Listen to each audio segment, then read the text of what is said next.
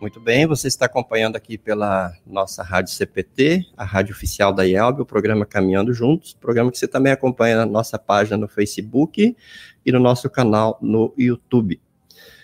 Nosso incentivo, mais uma vez, que você curta a nossa live, que você compartilhe a live e assim é, você nos ajude a chegar a mais pessoas e levar essa reflexão sobre a palavra de Deus ou da palavra de Deus a mais e mais corações, tá bom?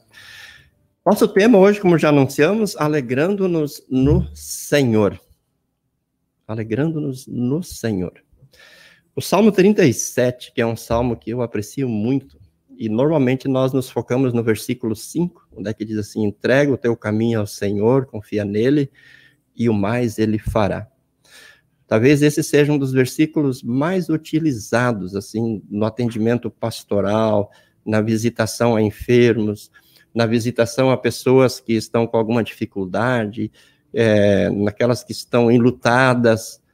Entrega o teu caminho ao Senhor, confia nele e o mais ele fará. Esse é o versículo 5 do Salmo 37. Mas o que, o que ocorre é que muitas vezes nós não damos atenção para todo o salmo. Esse é um salmo enorme, ele tem 40 versículos. É um salmo de Davi, e tem 40 versículos, e que vale a pena a gente dedicar algumas horas, né? De vez em quando, para ler e meditar sobre todo o salmo. Nesse salmo, no versículo 4, no versículo 4 diz assim, agora na linguagem de hoje, que a sua felicidade esteja no Senhor. Que a sua felicidade esteja no Senhor. E daí ele diz: Ele lhe dará o que o seu coração deseja.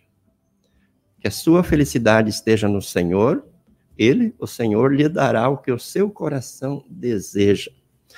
Veja, quem escreveu essas palavras foi Davi, o grande rei Davi, que governou o povo de Israel, reinou sobre Israel, pelo menos por quatro décadas. Um homem que teve muitos bens materiais. Talvez junto com Abraão e com Jó tenha sido eh, esteja entre os três homens mais ricos do povo de Deus no Antigo Testamento. Ele esteja entre os três homens mais ricos do Antigo Testamento, com palácios, com ouro, com prata, com marfim, com terras, é, com várias mulheres, é, com tudo que um, um, ser humano gostaria de ter, talvez aqui no mundo, Davi tinha. Mas ele ele tem muita clareza sobre aquelas coisas que de fato são as mais importantes e aquelas que são as menos importantes na sua vida. Nós percebemos nos salmos que ele escreveu, né, é, percebemos, é, assim, de uma forma muito clara, como sempre o seu foco estava no Senhor. Por exemplo, no versículo, é, Salmo 23, ele diz: O Senhor é o meu pastor, nada me faltará. Ou no Salmo 16, o Senhor é a minha luz e minha salvação. Ele, ele sempre focava no Senhor. E aqui ele, ele, ele trata assim de como se relacionar com as pessoas que querem fazer o mal para nós, ou nós poderíamos dizer até é, com as situações adversas a nós. Então ele, ele vai mostrando como ele lidava com, com as oposições, né? com as situações adversas, com aquelas pessoas ou coisas que se voltavam contra ele. Ele, ele trata especialmente assim nos primeiros versículos sobre essa questão. E ele, então, ele diz: põe a sua vida nas mãos do Senhor. Né? Põe as suas vidas nas mãos do Senhor. E antes ele diz que a sua felicidade esteja no Senhor. E ele lhe dará o que o seu coração deseja. Então, é essa dica, essa dica da palavra de Deus, ela é muito importante. Né? Muitas vezes nós somos é, infelizes e, e, o, e o sorriso desaparece dos nossos lábios, o brilho desaparece dos nossos olhos, enfim, a alegria deixa de estar estampada em nossos rostos, porque nós nos focamos em coisas pequenas, em coisas passageiras, em situações momentâneas. E, são, é, é e quando essas coisas não dão certas, não dão certo, melhor dizendo, ou quando nós temos as nossas decepções com as pessoas, com os fatos, aí nós perdemos a alegria, né? perdemos o sorriso, perdemos a felicidade. Mas o fato é que é, a, a falta de foco naquilo que de fato pode nos fazer felizes é que acaba fazendo com que nós sejamos infelizes.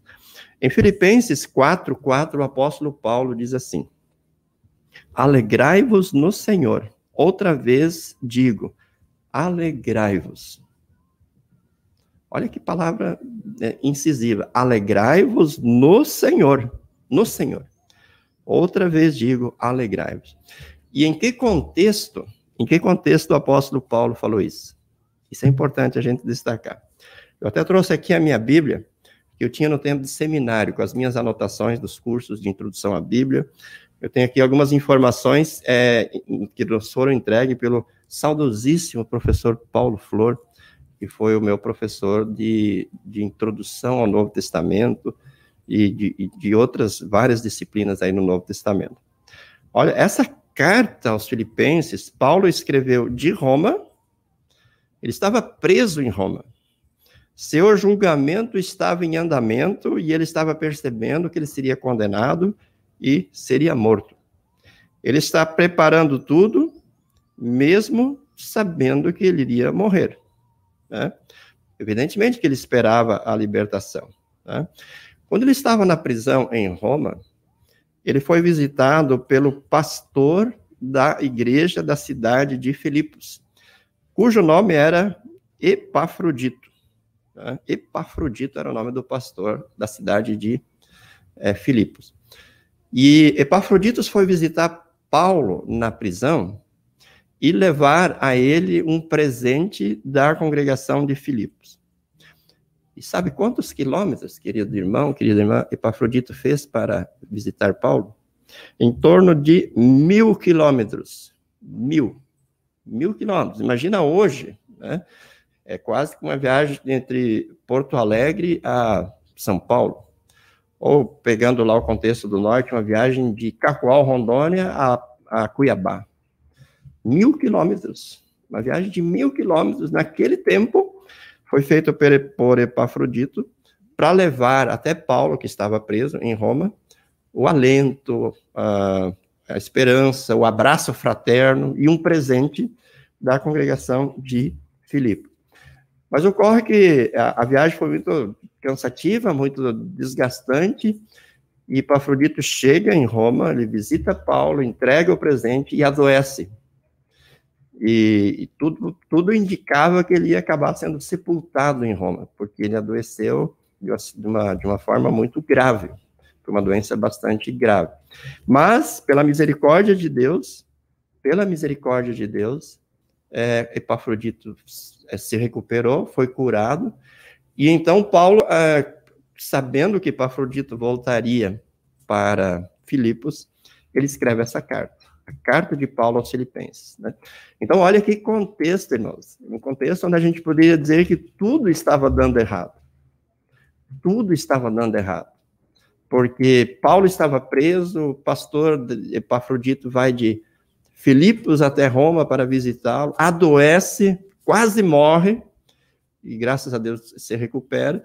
E então Paulo escreve essa carta, e Paulo teria todos os motivos do mundo para focar no seu sofrimento, na sua prisão, na enfermidade do Epafrodito, na dúvida se ele de fato ia conseguir fazer essa longa viagem de retorno, porque quando ele veio a Roma, ele, ele chegou praticamente morrendo em Roma, doente, e mesmo assim Paulo escreve dizendo: Alegrai-vos no Senhor, alegrai-vos sempre no Senhor.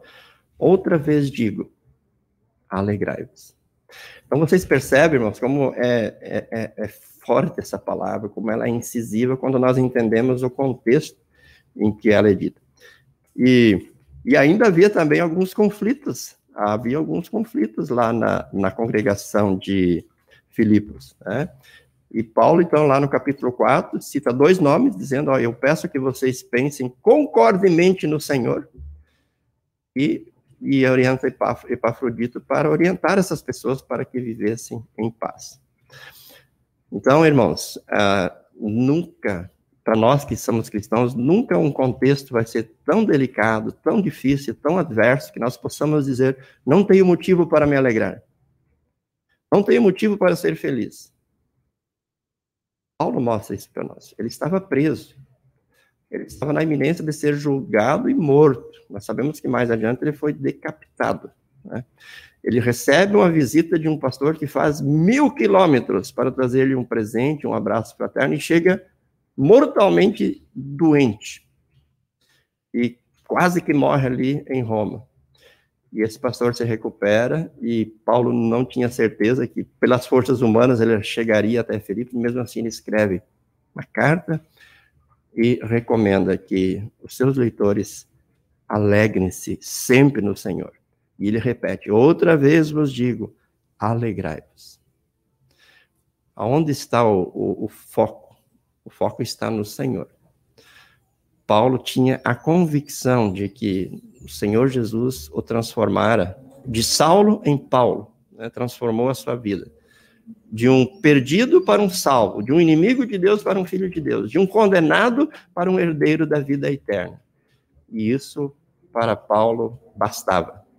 Era o suficiente para ele dizer: Eu tenho motivos para ser feliz. Né?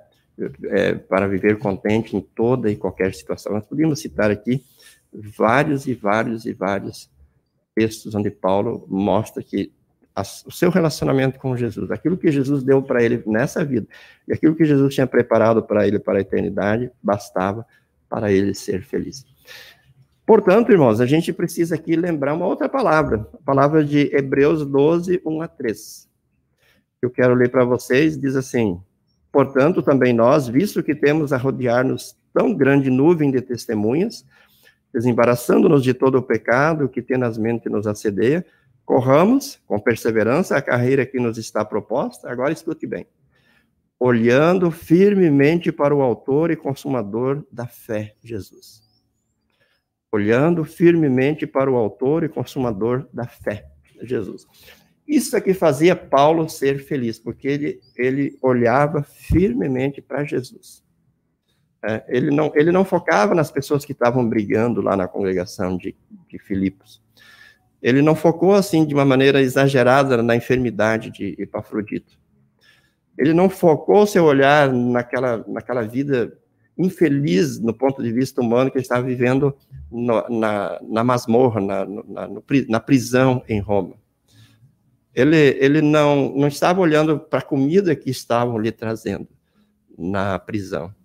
Ele não estava olhando para o leito que, está, que ele tinha disponível, isso é, se ele tinha um leito para dormir.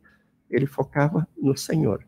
E aqui na, o, o autor da carta aos Hebreus diz isso, olhando firmemente para o autor e consumador é, da fé, Jesus. Aí continua, o qual, em troca da alegria que lhe estava proposta, suportou a cruz, não fazendo caso da ignomínia, e está sentado à destra do trono de Deus.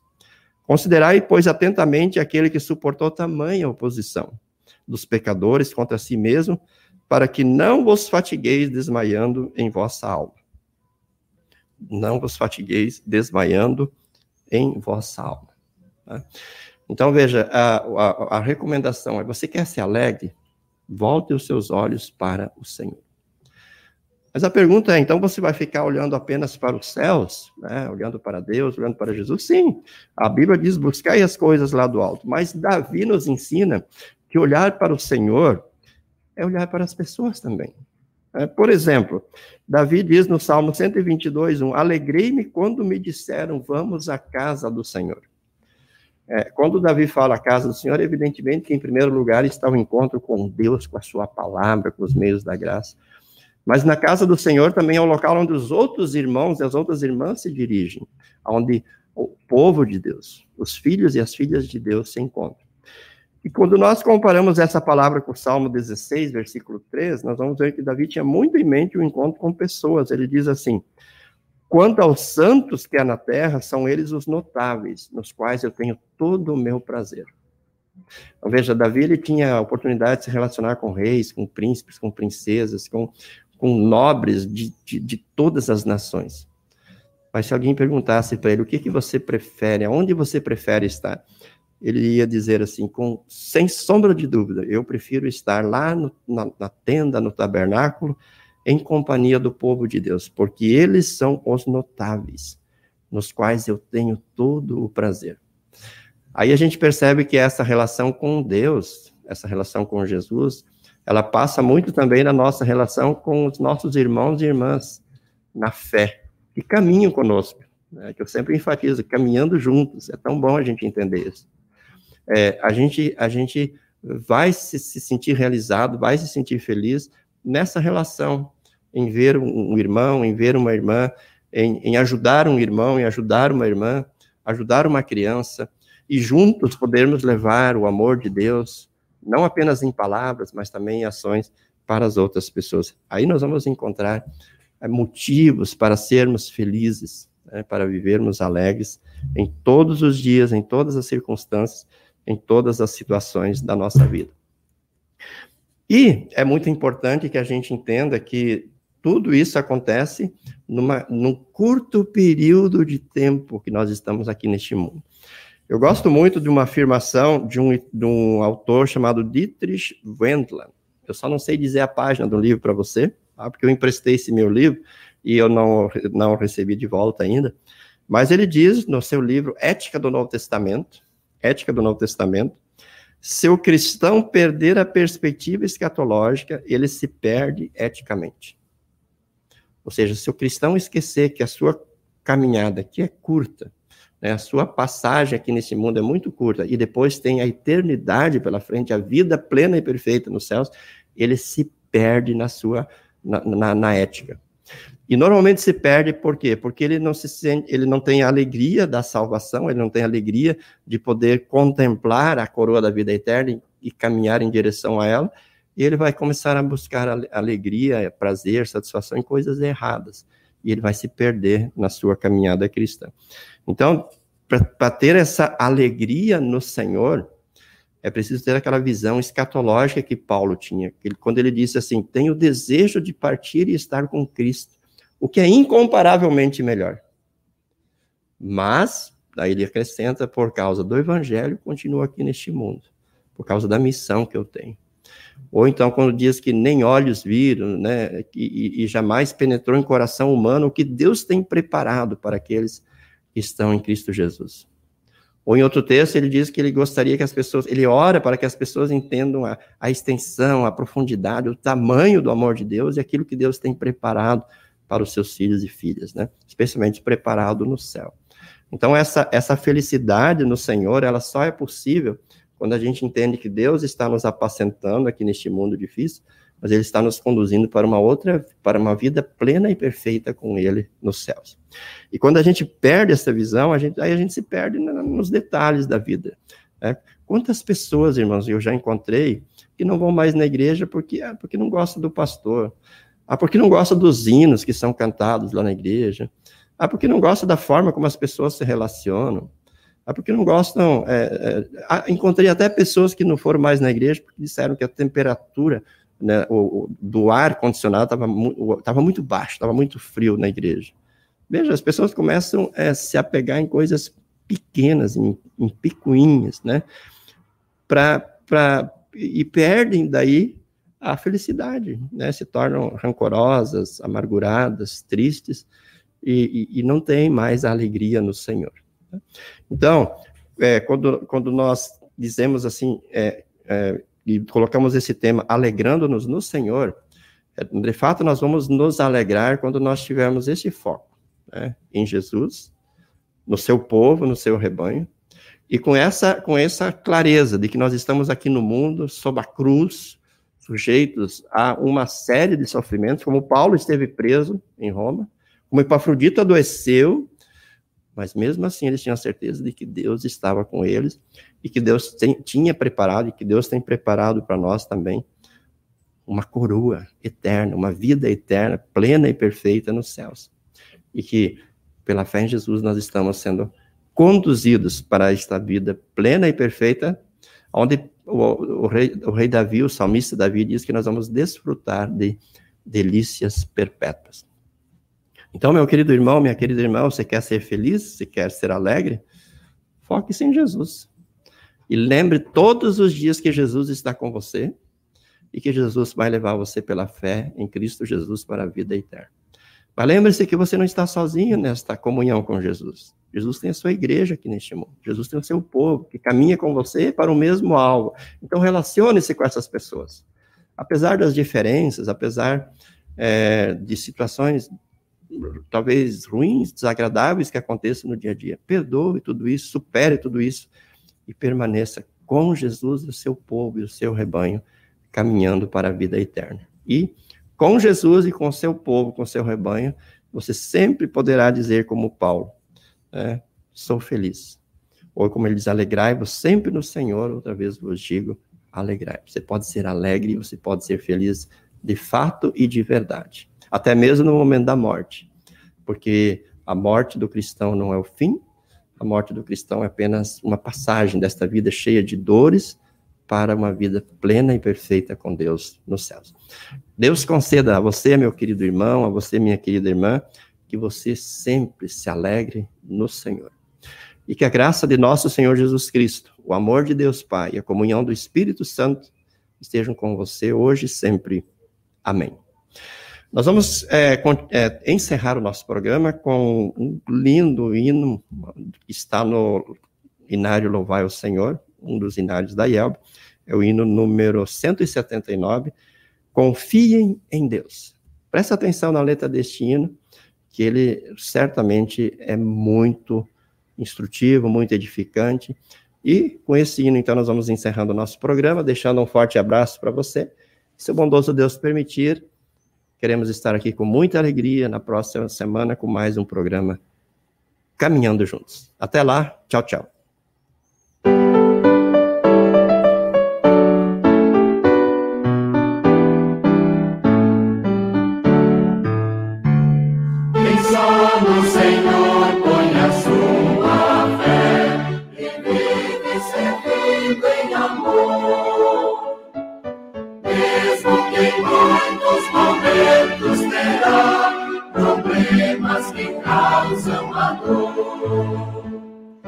Nesses momentos que a sua fé dará pra fazer existir. Pois soluções o Senhor mostrará que ainda existem aqui. Confiem em Deus, pois é o Senhor que sempre conosco está.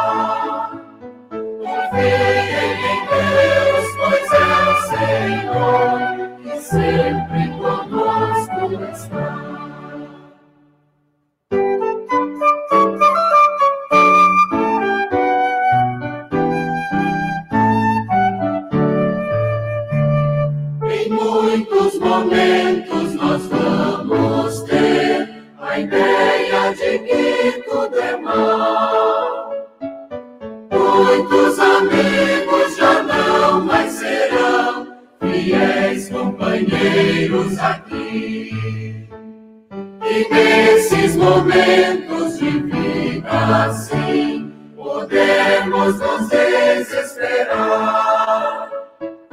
Mas numa